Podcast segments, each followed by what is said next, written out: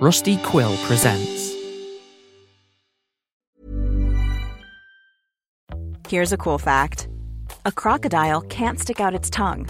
Another cool fact you can get short term health insurance for a month or just under a year in some states. United Healthcare short term insurance plans are designed for people who are between jobs, coming off their parents' plan, or turning a side hustle into a full time gig. Underwritten by Golden Rule Insurance Company, they offer flexible, budget friendly coverage with access to a nationwide network of doctors and hospitals. Get more cool facts about United Healthcare short term plans at uh1.com. Hey, it's Ryan Reynolds, and I'm here with Keith, co star of my upcoming film, If, only in theaters, May 17th. Do you want to tell people the big news?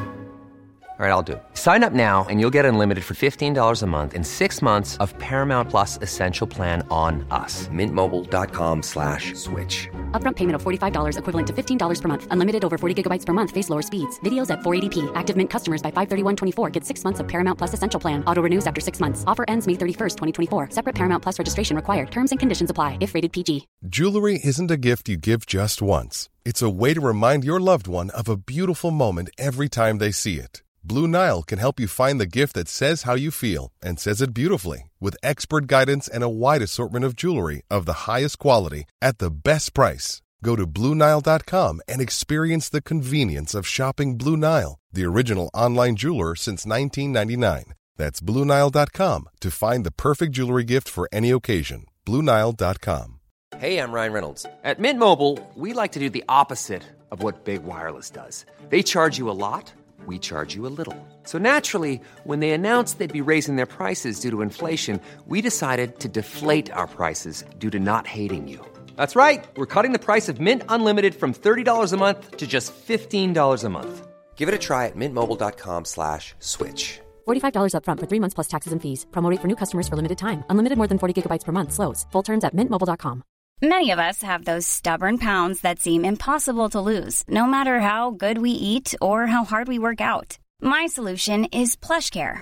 PlushCare is a leading telehealth provider with doctors who are there for you day and night to partner with you in your weight loss journey. They can prescribe FDA-approved weight loss medications like Wegovy and Zepbound for those who qualify. Plus, they accept most insurance plans. To get started, visit plushcare.com slash weight loss. That's plushcare.com slash weight loss. Hey guys, the Woebegone merch store is coming to an internet near you. I'm still trying to find a merch platform that's right for us, but in the meantime, tell us the merch that you want to see from Woebegone on the Discord, link in description. And if you want early access to episodes and instrumentals, Q&As, and a whole lot more, stop by patreon.com slash woe underscore begone. There's a lot of fun stuff going on there, including the newest episode of The Diary of Aliza Schultz this Saturday. Thanks to my 10 newest patrons, Bryn Klaus, Samantha Topfer, Clown Girl, aka Cowgirl, Jean, Terabyte 3, Mitch Garrett, Ben Rowe, Laser, and David Ault for supporting the show, as well as Eleanor in the Woods, who subscribed during editing. Thank you, Eleanor. Enjoy.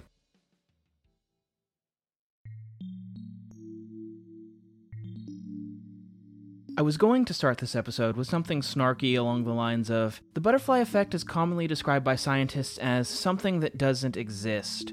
Why do we keep a 2004 Ashton Kutcher movie so prominently in the public consciousness? But then I looked up the idea of the butterfly effect as a mathematical concept, and there's a whole Wikipedia about it with math that I am not trained to understand. The thing about a butterfly flapping its wings causing a hurricane across the globe isn't substantiated, or possible to substantiate as far as I can tell, but a system being highly sensitive to initial conditions is. This is why complex systems are so difficult to predict. There are an unknown number of initial conditions, and some of the smallest initial conditions can become outsized in importance through chaotic motion. And, of course, you can do math about this. If there's something that has been described, then some nerd has done math about it, our civilization is built on this principle. Some systems and events are complex. For instance, the sequence of events that led to the most lockdown buildings inside of Old Brush Valley Energy and Resources being broken into. Broken into isn't the right word, they put a big fucking hole in it.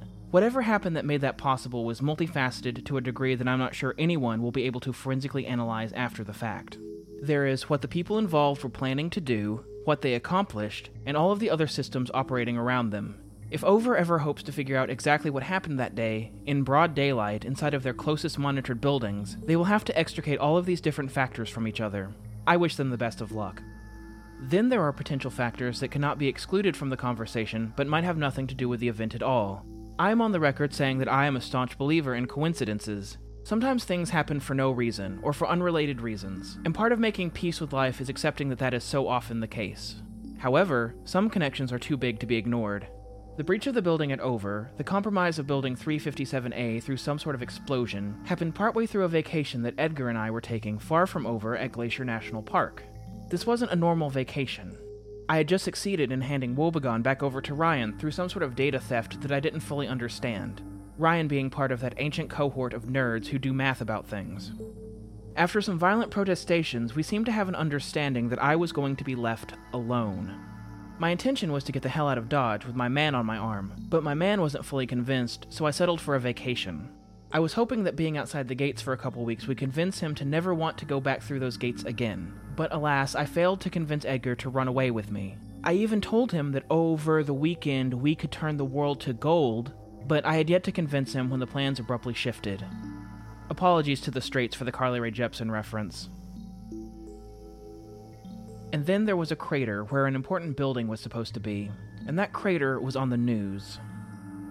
Plans changed fast. Security personnel were ordered back to Over ASAP. We were not threatened with firing if we refused. We were threatened with arrest and subsequent imprisonment. The implication was that the normal kind of imprisonment would be pleasant by comparison. I don't think that they simply wanted all hands on deck in order to deal with the fallout from the disaster.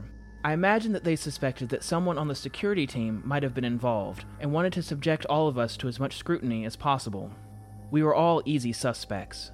In fact, it's hard to tell how it could have happened without the help of someone who was working security, because someone had to get in somewhere. And I'm sure you're wondering, Mike, was it you? Or do you think that you were related to it somehow? Well, I hate to have main character syndrome and assume that everything is about me, but it sure smells that way, doesn't it? I gave Ryan keys to Woebegone, and this happened not long after. Is that actually a coincidence? Is Ryan smart enough to pull all of that off with so little time? Is it really so little time? Is this Woebegone?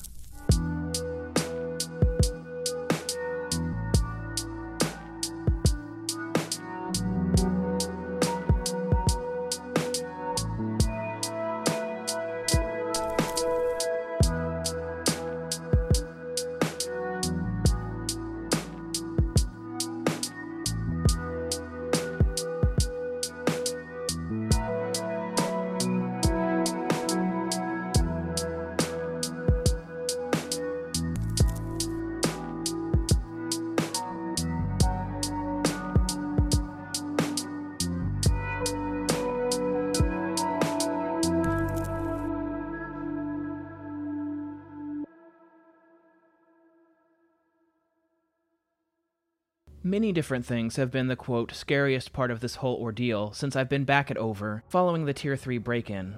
Right now, the scariest part of this ordeal is that, given the space time agnostic nature of the technology in question, there seems to me to be a high likelihood that Over doesn't ever get to fix this. If they could prevent this from happening, wouldn't they have prevented this from ever happening?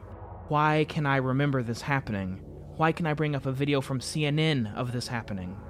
Unless we're in some sort of liminal state where this has happened now but won't have happened later, Over either never gets the power to reverse this or they do get that power and they don't use it. Either scenario is a shocking progression of events. This leaves one worrisome possibility wide open. Was the technology in there? Did somebody successfully do the thing that I could only ever dream of doing and actually stole the technology away from the US government in such a chaotic and dramatic fashion? And could that person have been Ryan? Surely not. The same Ryan that couldn't hold on to Woebegone in the first place, leading an actual attack on a high security building. He would require a massive upper hand to get that done, and I don't think that Woebegone is massive enough on its own. It's not even the more massive of the two counter operations that I know of. Surely, if I was directly responsible for this, Over would be able to prove it and deal with me accordingly, by which I mean I wouldn't be alive to tell you this. I cleaned up as best I could, and I'm sure that Ryan did some extra cleaning up after to make sure that he could get away with it as well, which leads some credence to the idea that it's Ryan getting away with the perfect crime, as unlikely as that sounds. Otherwise, I don't see how Ryan and I could still be free men. I assume Ryan is still a free man. I'm not invested in his freedom either way. What was left for me to do in the wake of the attack was to figure out everyone's perspective on the story. I wish that I had some way to get in contact with the Flinchites. I would be interested to learn if they were involved and to what degree, but they would never give me the time of day. Anne was being radio silent as well. I had expected her to contact me immediately, as soon as it became a national news item. Seeing that should have made the gears start turning in her head. She's smarter than me, so she might have already had an idea and set out to find some answers for herself. Still, I'm worried that she didn't check in with me. I worry that for some reason she can't check in with me. I'm fully aware of some of the more morose explanations for why she hasn't, but I'm refraining from indulging in them because there's enough on my plate already. I was quickly exhausting my intelligence resources.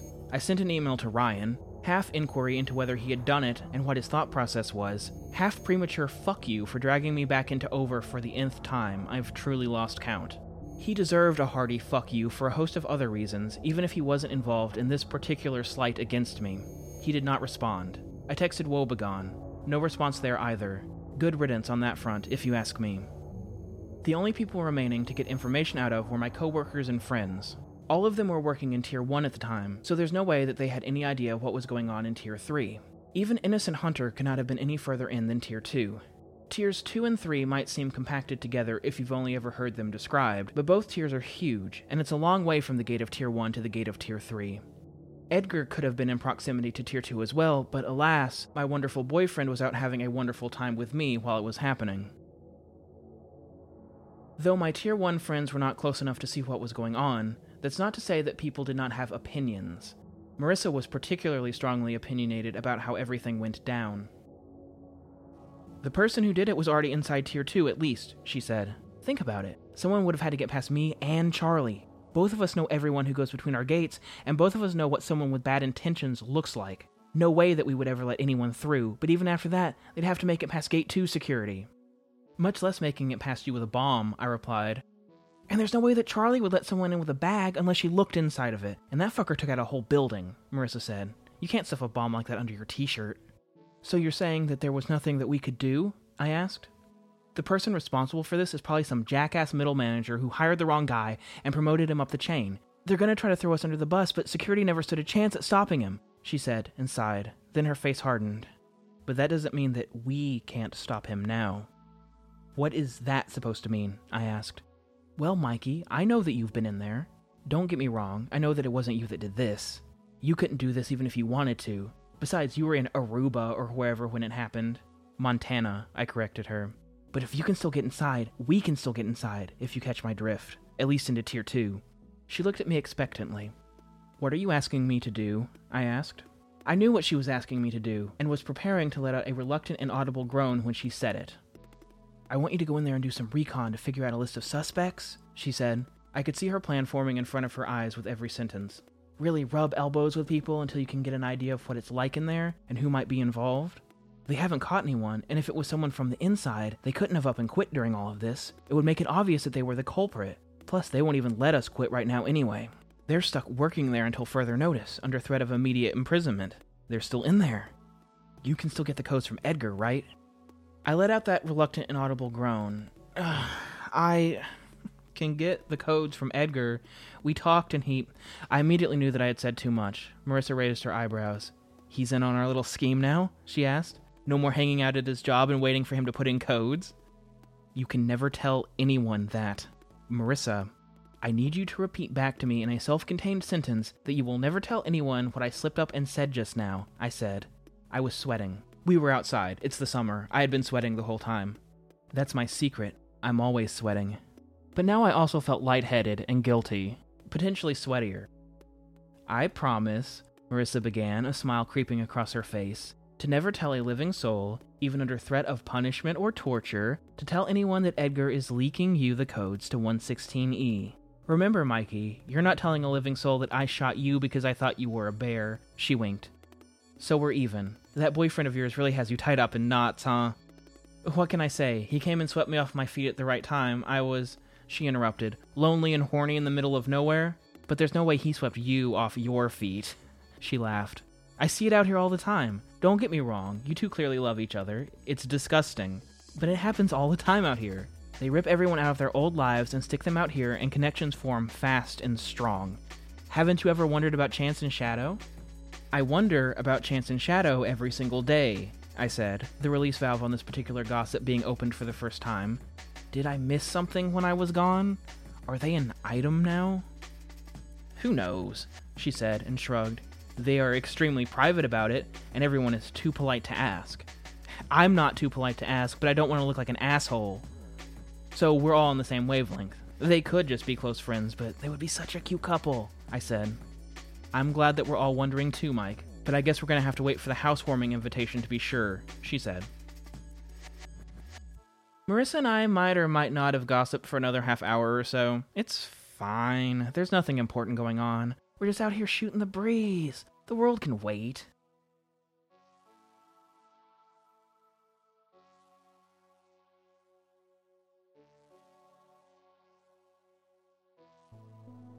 The next name in my old timey detective notebook was Charlie. She was at the gate when it happened, which was an interesting spot to be in. It was on the grounds, but it was as far away from the attack as someone could possibly be while still being on the grounds. Charlie was her ever pleasant self when I approached her to ask about what happened. Mikey! she exclaimed and wrapped her arms around me in a hug. I allowed this. Hi, Charlie. It's good to see you again, too, I said. I'm glad you're back from your vacation. There's a lot of work to be done, she teased. Tell me about it, I said. You were out here when it happened, right? Yep, she said. I couldn't tell much from out here. There was a light rumbling. I thought it might be an earthquake at first, but I don't think we have earthquakes out here. Then I saw some smoke coming up out of the center of the complex, and that's when I knew that something was going on. Seconds after I noticed the smoke, and I mean seconds, it's like they appeared out of thin air. There were all these Tier 3 guys at the gate.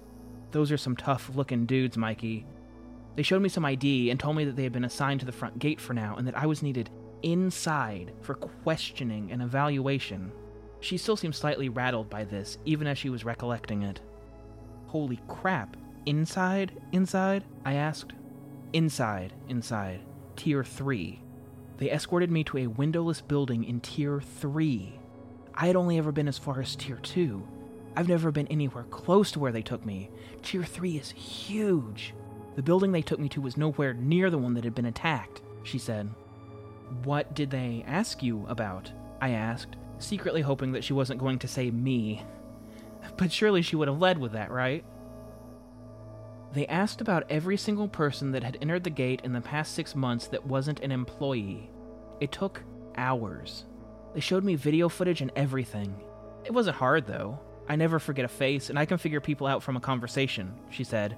That's why they put me out here, after all. I can't relate, I replied, mind breathing a mental sigh of relief.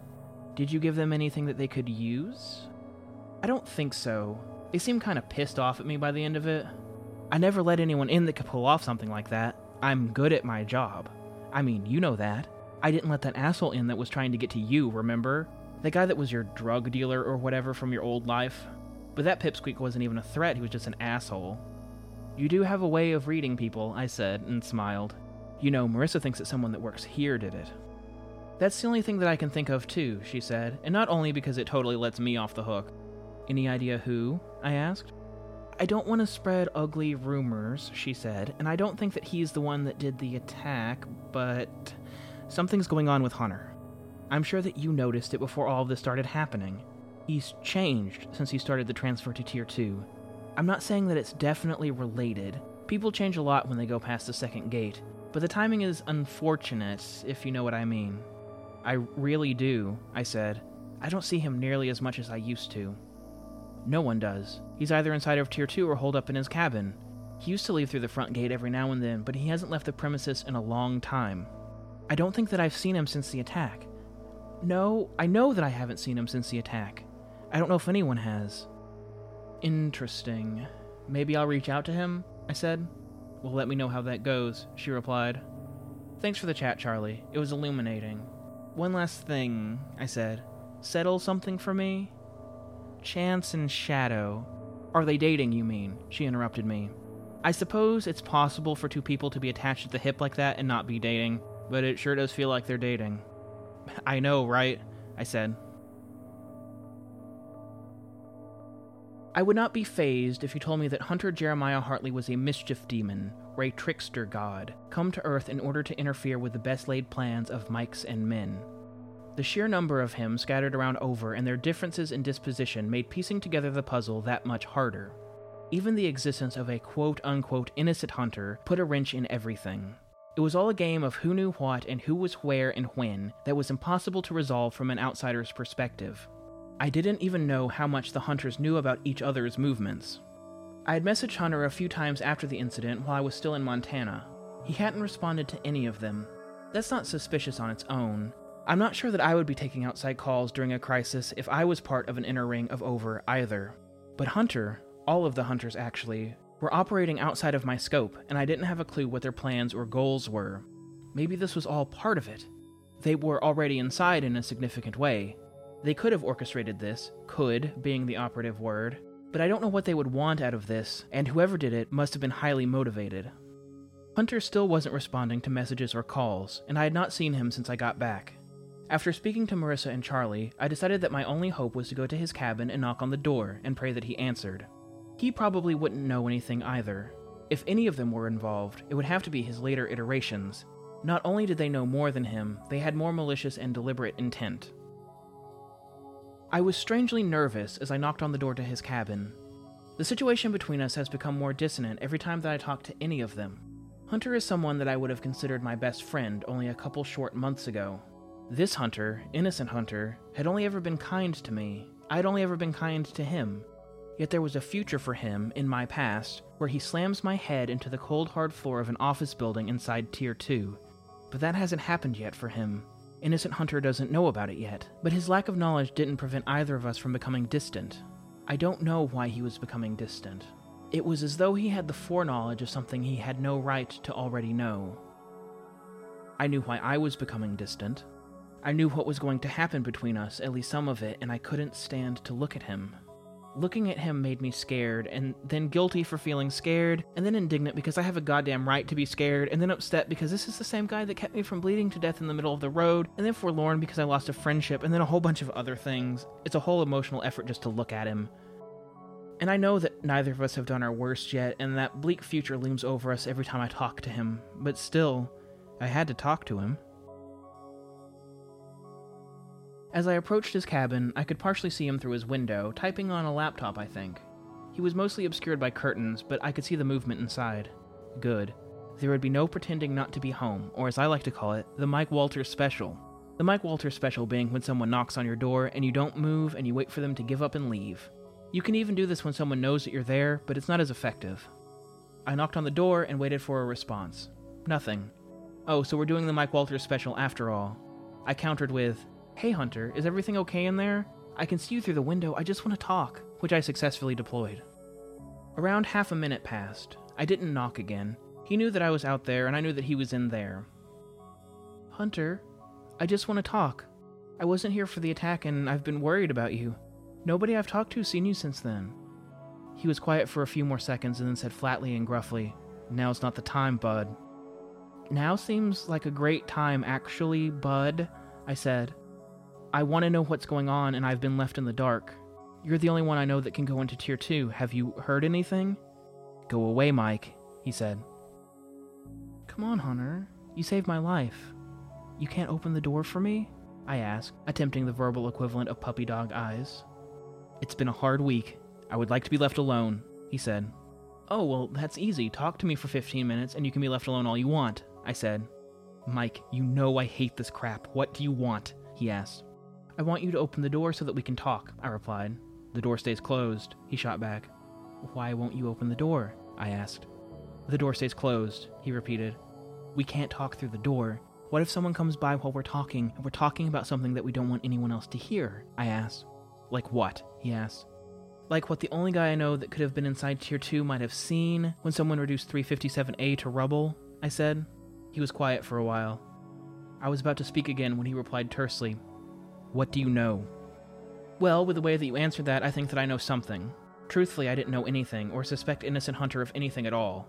He's innocent, after all, if not in his mindset, then in his inability to cause harm. He went quiet again for a moment. Mike, he said in a calm voice that I could tell was fake, I am going to open this door and step to the side so that I am not in the doorway. You are going to enter. You are going to close the door behind you, and then you are sure as heck not going to tell anyone what you see and hear inside of this cabin this evening. Do you understand me? Of course I do, I said, trying to balance my true concern for his feelings with the excitement at the fact that I had managed to get him to open up. Okay then, he said. I could hear him take a deep breath and put his back against the outer wall of his cabin. Then the doorknob turned and the door opened for me. Hunter was not visible from the outside of his cabin. It was like the door had been opened by a ghost. Eager but nervous, I rushed in and closed the door behind me. As I made sure that the door was closed and locked, I turned to see Innocent Hunter, he had a nervous expression on his face. But more importantly, he had a fresh and gruesome scar that had been stitched up along the left side of his face. I unthinkingly grimaced in sympathy pain. Confusion crept into my sympathy. You were there, I said. I didn't do it, but if anyone sees my face, I'm a dead man, he said. I know what it looks like. I know what it looks like too, I said, in fact, I knew who it looked like, but the situation didn't add up. I struggled to remember if Hunter and I had ever spoken of the other two hunters during a time that had not been undone by time travel. He helped me when I almost killed Edgar, but I had made sure that that event never happened, and thus any conversation that I had with Hunter had been erased as well. This couldn't be innocent Hunter, right?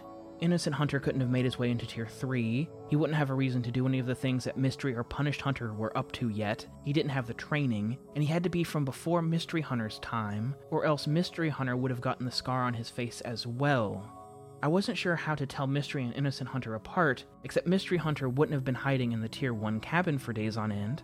He doesn't live in this cabin. I always assumed that he lived in Tier 2 somewhere. The only time that I know that he was in this cabin was to receive the Woebegone Challenge 4, and I think that whole thing was some sort of trap to lure me into the line of fire the night that Marissa mistook me for a bear. I could only think of one way to make sure, and it wasn't foolproof. Woebegone? I asked. His expression was blank. He clearly didn't recognize what I just said to him. There was not the slightest glimmer of understanding. There was nothing for him to lie about. He simply did not connect that word with what was going on. A little bit, but you're a little bit woebegone yourself, Mike, he said. It was the real word, no caps, no period. Woebegone. It was Innocent Hunter. Innocent Hunter had the scar on the left side of his face. Innocent Hunter was in the vicinity of 357A when the attack happened. Innocent Hunter had gone into hiding so that no one would suspect that his new scar had anything to do with the incident. It was Innocent Hunter.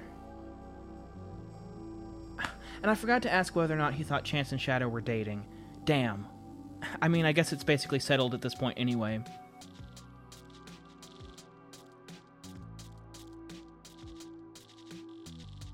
This has been Woebegone.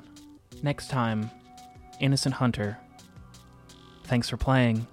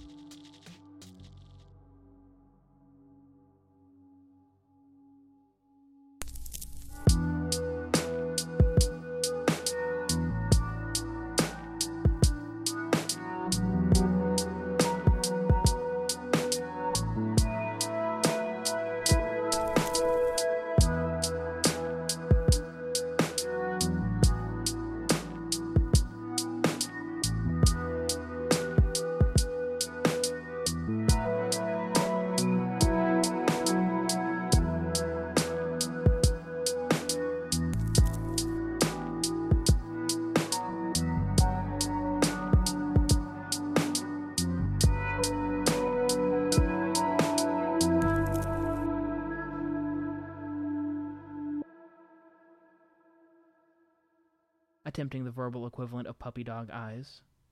Puppy dog mouth? No, don't put that in the episode.